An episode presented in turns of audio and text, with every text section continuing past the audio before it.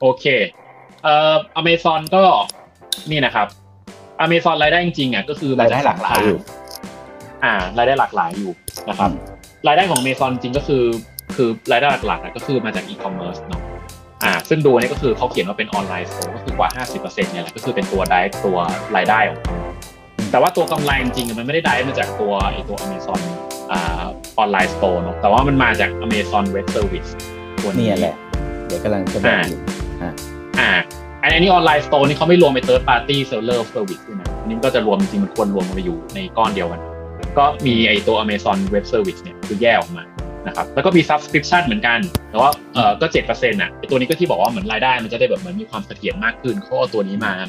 ไอ้นี่มีอะไรนะ Amazon Fire TV นู่นนั่นอะไรเงี้ยมี Amazon Prime ผมผมเข้าใจว่า Prime นี่จะมาอยู่ในนี้นะ เออเนี่ยแหละ Prime Video เอออืมนั่นแหละ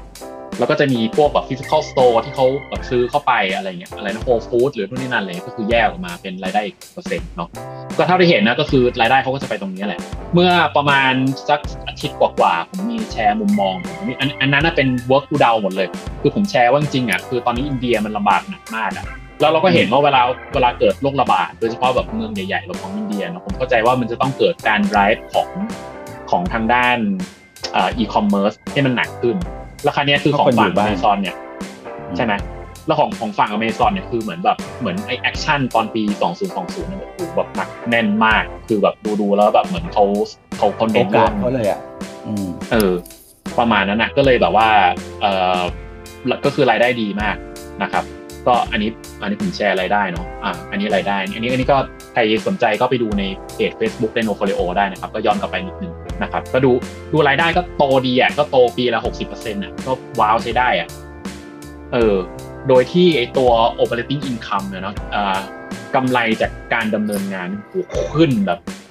ขึ้นไม่รู้เรื่องเลยอะอันนี้ก็ไม่รู้เหมือนกันว่าเกิดจากอะไรเนาะเออเพราะว่าถ้าจะบอกว่ามาจาก AWS เปล่าเนี่ยแยกออกมาเป็น AWS มันก็ไม่ด้เยอะขนาดนั้น เนี่ย แล้วถ้าบอกว่าจะมาจากอีคอมเมิร์ซช่วงโควิดอะเป็นไปได้ไหม นั่นแหละดิผมเลยเดาว่ามันน่าจะเป็นมันมีรายละเอียดอันนี้อันนี้ผมยังไม่แน่ใจยังไม่ได้ไปเข้าไปดูข้างในเต็มอืมๆอันนี้เทียบสองตัวนี่อีกทีเนาะเนี่ย อืมเนี่ยกระโดดเลย อ่า กับอันเนี้ย เนี่ย อันนี้ AWS AWS ขึ้นเหมือนกันแต่ไม่ได้ขึ้นเยอะด้วยนะ แต่มันไม่ได้มันไม่ได้ขนาดเหมือนจะยกขึ้นมาขนาดนี้ไงหรือ หรือมันเป็นเรื่องสัดส่วนตัวเลขก็ไม่ใช่เพราะว่าฝั่ง overall มันน่าจะมาจากไอตัวออนไลน์เซลมากกว่า 50%อยู่แล้ว เออ ซึ่งเราก็ไม่รู้ว่าอะไรเนาะเอออะของ Amazon ของโอมีอะไรจะแชร์ครับเออเดี๋ยวแป๊บนะพอดีโอครับเคผม Amazon อะก็เพิ่งส่งไม้ต่อครับ ก็คือประมาณสักเดือนสองเนี่ยมั้งเจฟเขาก็ส่งไม้ต่อให้กับคนหนึ่งชื่อแอนดี้เจสซี่ซึ่งเป็น CEO ของ AWS เนี่ยแหละ AWS อืมซึ่งคนเนี้ยก็จะมาทำหน้าที่ต่อจากเจฟเป็นคนที่ ค่อนข้างมีประสบการณ์ยาวนานมา เคยมากเอาเออมาก แล้วก็เป็นคนที่ค่อนข้างกึ่งกึ่ง perfectionist detailist อะไรประมาณนี้พอสมควร ตัวอะ AWS is AWS เนี่ยยังโยงกับอะ Netflix Facebook แล้วก็เอ่อตัวของ LinkedIn ของ Microsoft ด้วย ซึ่งเขาเนี่ยเป็นเป็นคนที่ก่อนหน้าเนี้ยเคยเอาเอ่อเอาระบบ AWS ไปลงที่แอฟริกาได้สำเร็จ คือเป็นผลงานชิปโบแดงเขาเลยด้วยซ้ำเพราะฉะนั้นตอนเนี้ยเคยที่บอมพูดถึงเรื่องอินเดียเนี่ยเป็นไปได้ไหมอืมที่เขาจะมาสานต่อหลาย ๆ เรื่องที่เจฟวางไว้แต่ว่ายังยังไม่ได้เขาเรียกนะ จุดพลุอย่างเช่นอา online pharma คือช่วงนี้มันมีระบาดที่อินเดียเยอะใช่ไหมแล้วถ้าเกิด Amazon ไปลงก็ต้องเขาจะมีสู้กับเจ้าถิ่นอยู่ชื่ออะไรนะ Flipkart ได้ป่ะเอออะอันนั้นอะของสามารถที่จะ Walmart ทอืมำ เออสามารถที่จะทำเป็นออนไลน์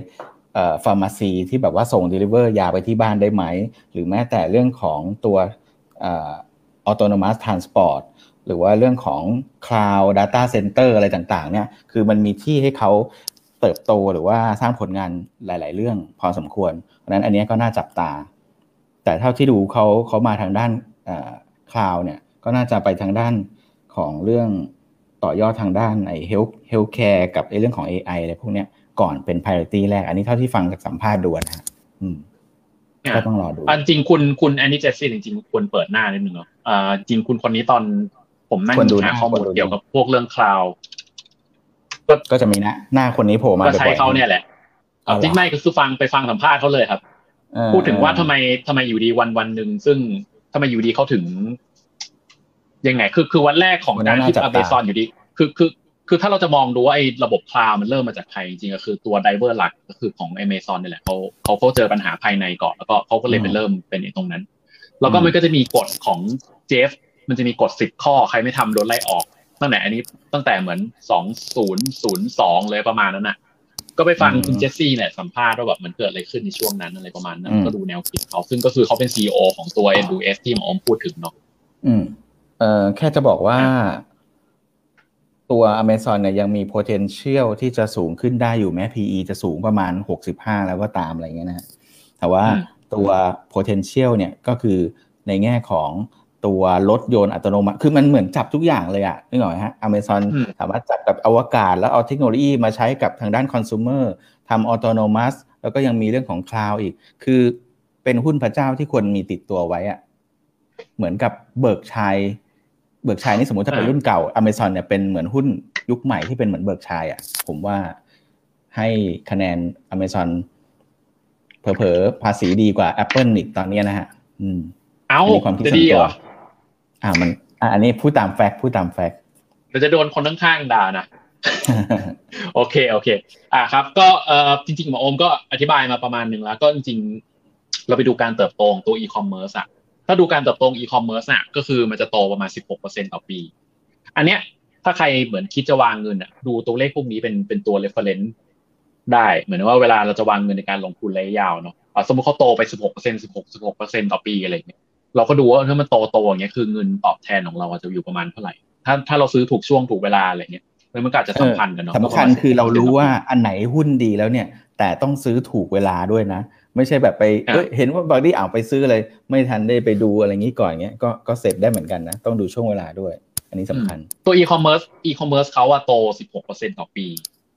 อ่า แต่ว่าถ้าเรามองจริงอะคือตอนนี้เขาใหญ่มากแล้วอะใหญ่มากขนาดไหนก็คือ เนี่ยใหญ่มากกว่าเอ่อร้านขายยานะ ร้านค้าปลีกแบบโลตัสอะเนาะอันนี้ก็เป็นโฮมโปรของฝั่งนู้นอะเนาะอ่า แล้วก็คอสโกนี่ก็เป็นแมคโครของฝั่งนู้นอะเนาะก็เอาอย่างเงี้ยรวมเนี้ยโลว์นี่ก็คือเหมือน เหมือนของโฮมไอ้นี่โฮมโฮมเดโปเนาะเนี่ยก็รวมรวมเนี่ยกันแล้ว อืม ยังยังยังสู้ไม่ได้สู้อเมซอนไม่ได้แล้วอะอเมซอนอืมมันใหญ่ขนาดนั้นแล้วอะมันมันติดตลาดแล้วมันก็เป็นผู้นำเดี่ยวมาแล้วอะอืมถ้าเห็นก็จะเห็นว่าแบบเหมือนมันมันใหญ่ขนาดไหนไปแล้วเนาะแล้วก็เอ่อเจ้าของนี่ก็รวยที่สุดในโลกไปแล้วอีกต่างหากนะครับในอีกฝั่งหนึ่งไงไอ้ตัวที่โตจริงแล้วเขาเป็นผู้นำตลาดมาตลอดอะก็คือฝั่ง AWS หรือฝั่ง cloud อะ ถ้าสมมติตามเพจเรามาเรื่อยๆเนาะหรือฟังรายการเรามาเรื่อยๆ เราจะเห็นว่าทุกอย่างมันจะไปจบที่คลาวทั้งหมด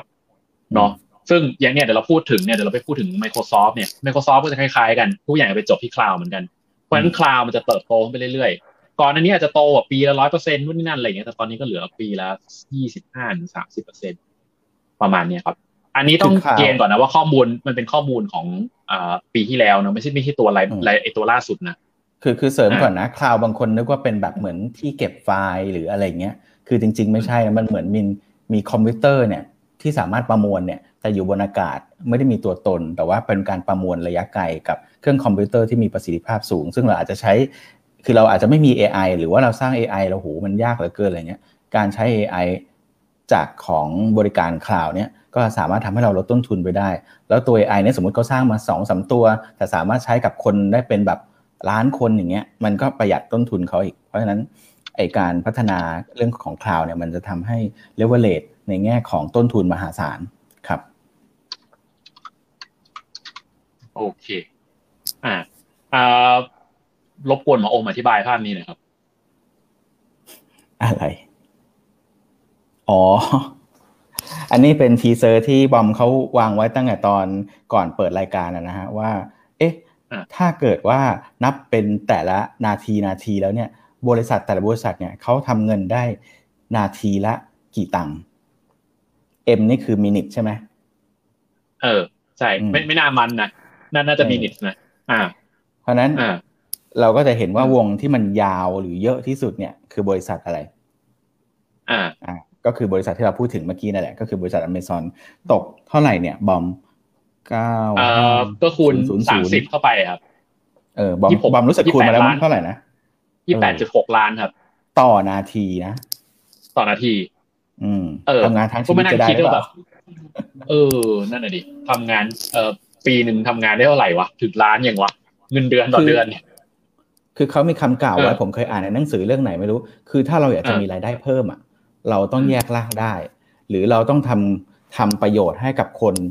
ที่มีจำนวนมาก ทีนี้ถ้าเกิดว่าเราในเชิง physical เราจบเป็นอาชีพอะไรสักอย่างแล้วเราต้องคอยทำประโยชน์ให้กับคนเป็นรายคนไป มันก็จะมี barrier หรือว่ามันจะมีขีดจำกัดอยู่ว่าอะในหนึ่งวันเราก็คงเอ่อทำประโยชน์ให้กับคนได้เท่านี้เท่านี้ แต่ Amazon ไม่ใช่ Amazon เขาทำเป็นระบบ พอเป็นระบบปั๊บมันสามารถที่จะเลเวลเลหรือขยายการทำประโยชน์ของตัวบริษัทเนี้ย ให้กว้างไกลหรือเกินขีดความสามารถในแง่เชิง physical ไปได้อีก ไม่ว่าจะเป็น cloud หรือว่าตัวอีคอมเมิร์ซอะไรอย่างนี้ใช่ไหมฮะ อืม เออ อะวันนี้เวลาจริงเวลาเราดูว่าเราจะซื้อหุ้นอะไรบางทีเราจะมาจบที่สิ่งสิ่งนี้เรียกว่า PE อันนี้หุ้นเนาะฝั่งหุ้นเนาะ อ่า PE นะอ่าอันนี้มันมีเรื่องน่าสนใจก็คือ62ในสมัยก่อนนะ สมัยก่อนตอนเรานั่งทำอะไรกันนี้ใหม่ ๆ ไอตอนตอนนั้น PE Amazon อยู่ที่สองร้อย เออ เนาะเนี่ยใช่ เนี่ยสองปี๊ดร้ออยยู่แล้วตอนนั้นยังไง ซื้อไหมไม่ ไม่ ไม่เพราะเราก็รู้อยู่แล้วมันมันไม่ไหวไงถ้าจะไปซื้อที่ E สองร้อยอะแล้วคือทุกทุกวันนี้ทุกวันนี้คือคือรับบางคนเขาจะท่องอยู่ว่า PE เนี่ย ถ้าเยอะเนี่ยคือแพงถ้าถูกเนี่ยคือ เอ๊ะถ้าน้อยเนี่ยคือถูกอะไรอย่างเงี้ย แต่จริง ๆ มันเป็นเหมือนเซนติเมนต์เหมือนกันนะ ในแง่ว่าแบบเอ้ยช่วงนี้คนเขาแบบเอ้ยเท่าไหร่เขาก็ซื้อแล้วก็ฮูเลกันอะไรเงี้ย มันก็มันก็ไม่ได้บ่งบอก ความถูกความแพงสัทีเดียวอะว่างั้น อืมถ้าดูถ้าดู PE Amazon จะเห็นว่าแบบเหมือนตอนเนี้ย PE Amazon เนี่ยนะหกสิบสองอันนี้ณณวันที่เราคุยกันเลยนะ ตลาดปิดเนี่ยนะอืมถูกที่สุดในประวัติศาสตร์แล้วเนี่ยแต่ถ้ามองถ้ามองถ้ามองอะตามนี้นะมันแปลเอาว่าออะไรเมซอนนี่แบบเหมือนเข้าไปเข้าไปอยู่ เข้าไปอยู่ในโซนหุ้นคุณค่าเรียบร้อย อืม อ่าเอาเปรียบเทียบกับกับราคาหุ้นเนาะเอ่ออืมอันนี้มันแปลตั้งแต่สองอาจจะสองพันเจ็ดสองพัถ้านเปแปรียดบเทียบตอนนี้ในบรรดาแฟงนี่ก็มี Netflix อะที่พอๆกันคือหกสิบกว่า ที่เหลือทั้งอะ Facebook ลงมาเหมือนกัน Apple อยู่ที่อ่าประมาณสักยี่สิบกว่าเกือบสามสิบอืม อ่า ถ้าดูถ้าดู PE แล้วมาดูภาพนี้เปรียบเทียบกับที่ PE เนาะ PE ในวัดอืมความถูกแพงนะยิ่งยิ่งแพงก็คือยิ่งนั่นแหละ PE ยิ่งเยอะก็คือยิ่งแพงเนาะตะกี้เราบอกว่าเมซอนนี่มันเหมือนถูกสุดในใน ในช่วงเวลาทุกช่วงเวลาแล้วแต่ในขณะเดียวกันถ้าเรามาดูราคา เราจะเห็นว่าราคาเรามันขึ้นมาเรื่อยอืมๆอ่า อันนี้พอดีมันเป็นปีภาษาไทยนะเดี๋ยวนะจริงๆกลับไปนดูเป็นได้ไหมภาษาอีช่วงเยสองร้อยกว่านี่มันอยู่ที่ปีพศอะไรนะตึ๊ดตึ๊ดตึ๊ดแต่แต่จริงๆก็คือตลอดนะครับ เนี่ยครับ อ่าอืก็ประมาณ170สี่ปี อ่าสามปีสี่ปีที่แล้วอืมใช่ไหมอ่าแปดเก้าสิบก็จริง ๆ คือสองปีครึ่ง อืม ก็เนี่ยย้อนกลับไปสองปีครึ่งนี้อย่างเงี้ย เนี่ยก็ยังนี่ก็คืยัองช่วงที่เราโดนได้ไม่กล้าซื้อเอก่อนหน้านั้นเนี่ยเออ เออ ก็นั่นแหละ รู้อะไรก็ไม่สู้ลุงนี้เนาะก็ อันนี้ก็นะดูนะครับ แต่คราวนี้ใช่คราวนี้ก็คือมันก็มันก็ไม่ได้บอกทั้งหมดเนาะจริงๆเอ่อที่เราพยายามทำก็คือเราพยายามหาไอ้ตัว business model แล้วก็มาแชร์ให้ทุกท่านฟังว่าแบบ business model เขาเป็นยังไงเนาะอ่านั่นแหละ ซึ่งจริงๆ ถ้าสมมติเราเราดูตามนี้เราจะเห็นว่าแบบเหมือนหุ้นเมซอนอะถูกแล้วแล้วก็แบบเริ่มแวลูคนๆอาจจะไม่ได้ให้ ให้น้ำหนักกับเขาแล้วหรือเปล่าหรือยังไง แต่ยังแต่อย่างน้อยไอไออ่าคือคือจริง ๆอะมันจะมีคำหนึ่งซึ่งเขาวที่แล้วเราก็พูดเนาะที่คุณอีลอนมัสพูดอะคือ คือมันจะไม่ใช่ horizontal integration แต่เป็น vertical integration นะผมจำคำนี้ได้ไหมคุณคุณไหมอืมอีกคุณเอ่อคุณเวิร์กตอนนั้นโอคุเคยเรื่องเอ่อเอ่อ vertical integration หมายถึงว่าเวลาเขาจะขยายธุรกิจอะเขาจะอืมซื้อเนอะคน คนที่อยู่ข้างบนหรืออยู่ที่ข้างล่างเขาก็คือธุรกิจเดียวกันในแง่ของแต่ Amazon คนละสายน้ำต้นสายน้ำต้นน้ำหรือปลายน้ำกว่าตัวเองอะไรอย่างนี้ปะใช่ไหมใช่ ในอืมในแง่ของอเมซอนเราเราดูธุรกิจเขาเราจะเห็นว่าเขาไปซื้อคนที่อยู่ปลายทางสุดๆ ก็คือเป็นตัวห้างสรรพสินค้า ก็มีอะไรอะไรโฮฟูสตะกี้ที่เราพูดใช่ไหมอาหารสดเขาไปซื้อคนกระจายสินค้าให้เขาก็คือไปไปก็คือเขาตั้งโรงงานเป็นศูนย์กระจายสินค้าของเขาอะของตัวเองอยู่แล้ว นกออกไหมคือไปไปถึงซื้อเอง Amazon รับออเดอร์ Home เองอืมอ่า ซื้อซื้อเองรับรับออเดอร์เอง แล้วก็มีทำร้าน distribution เอง center อืมมี distribution center เป็นของตัวเอง อันนี้เรียกเรียก vertical integration มันมันธุรกิจสมัยใหม่จะเน้นอย่างนี้ เอาตังไปเพื่อแบบเหมือนเขาจะแบบเหมือนเบ็ดเสร็จครบวงจร กินทั้งแถบเอาตั้งแต่ต้นน้ำปลายปลายน้ำอะอืมอ่า ก็ประมาณนี้แบบ MK อะอ่าอันนี้มันเหลืออีกหนึ่งตัวที่ disrupt ไม่ได้เพราะลายนั้นเป็นลายใหญ่ ก็คือเรื่องอ่า last mile delivery อืม อ่า เรื่อง last mile delivery คืออะไรครับ อืม ก็คือการขนส่งตั้งแต่ตั้งแต่ไอตัวศูนย์กระจายสินค้าหลักของในเมืองเมืองนั้นน่ะไออย่างของผมผมอยู่เขตบางขุนเทียนนะก็คือจากจากไอเอ่อสถานีขนส่งบางขุนเทียนมาถึงบ้านผมอะอืม คือเออการส่งขนส่งอะมันเป็นเส้นทางยาวๆอันหนึ่งเนาะบางทีจากต้นทางต้องข้ามประเทศมา แล้วกระจายมาที่จังหวัดที่ใกล้เคียงแต่อีลาสไมเนี่ย คือถ้าเป็นอะไรนะวิ่งสี่คูณร้อยคือเป็นไม้สุดท้ายแล้วก่อนที่จะถึงตัวเราอะ อืม อันนั้นนะคือ last mile อืม อันนี้ไอตรงเนี้ยคืออเมซอนทำงานหนักมากเพื่อที่จะแบบเหมือน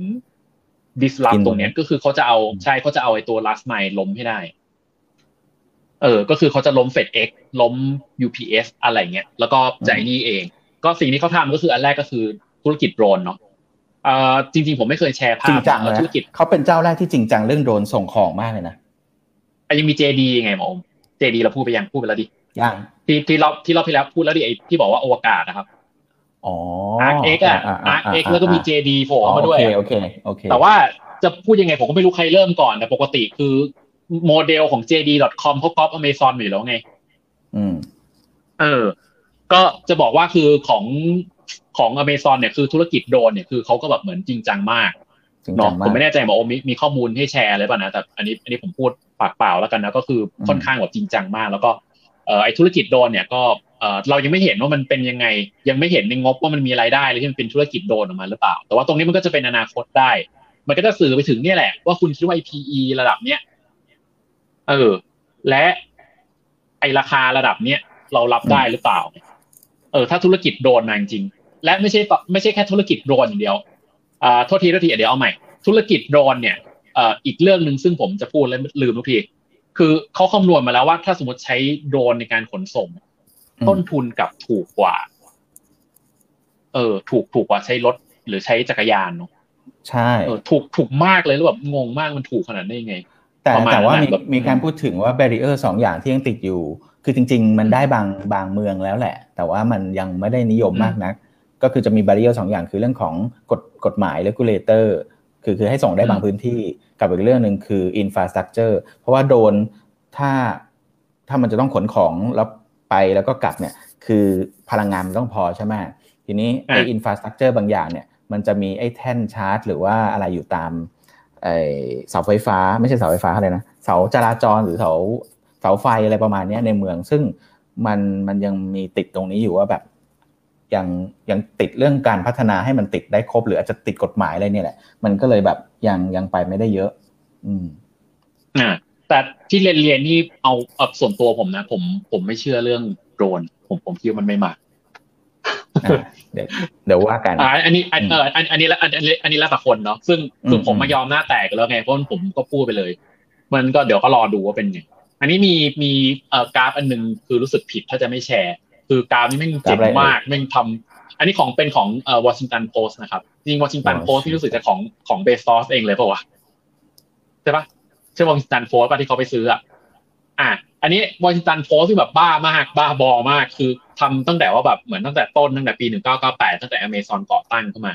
เดี๋ยวภาพไม่ขึ้นเดี๋ยวแป๊บนึงนะครับนี่อะชอบลืม ชอบลืมภาพอะโอเค ของอะของเขาเองแล้วไงเอ่ยอะ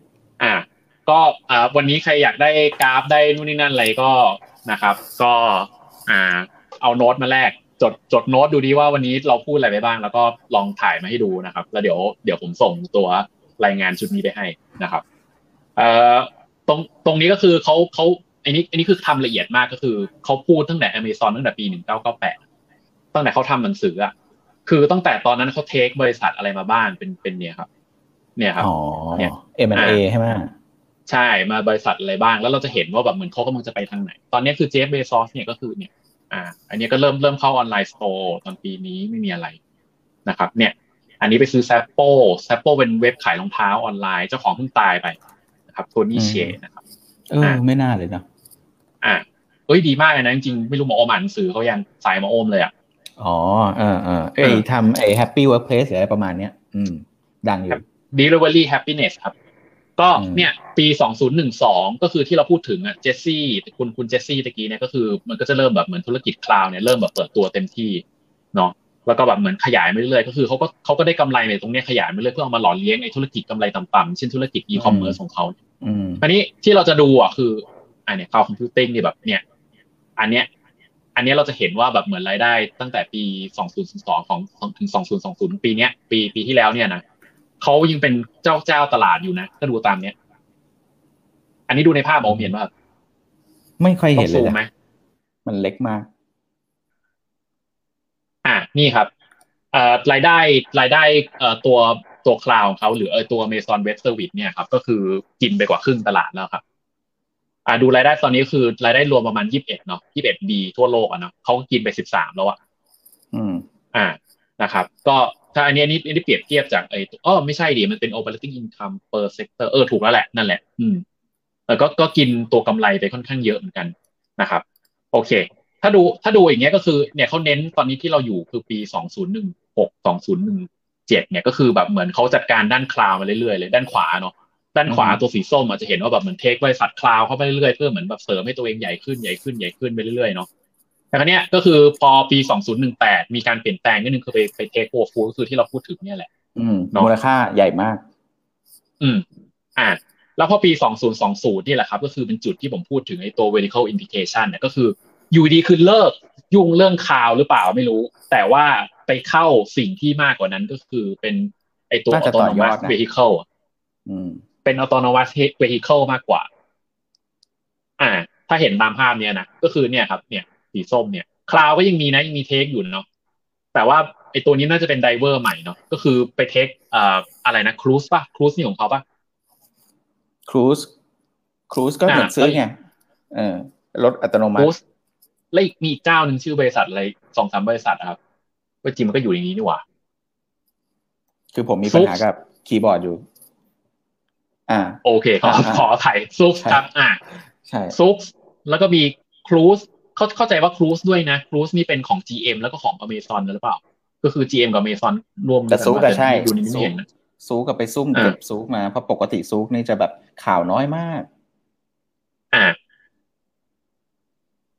ตอนแรกนึกว่าโอเคจะเป็นผมหของ Apple ซะอีกผมหาครูซไม่เจอ อ่า ก็ตามนั้นนะครับ ก็จบ Amazon นะครับ ก็ใครมีคำถามอะไรก็ส่งมา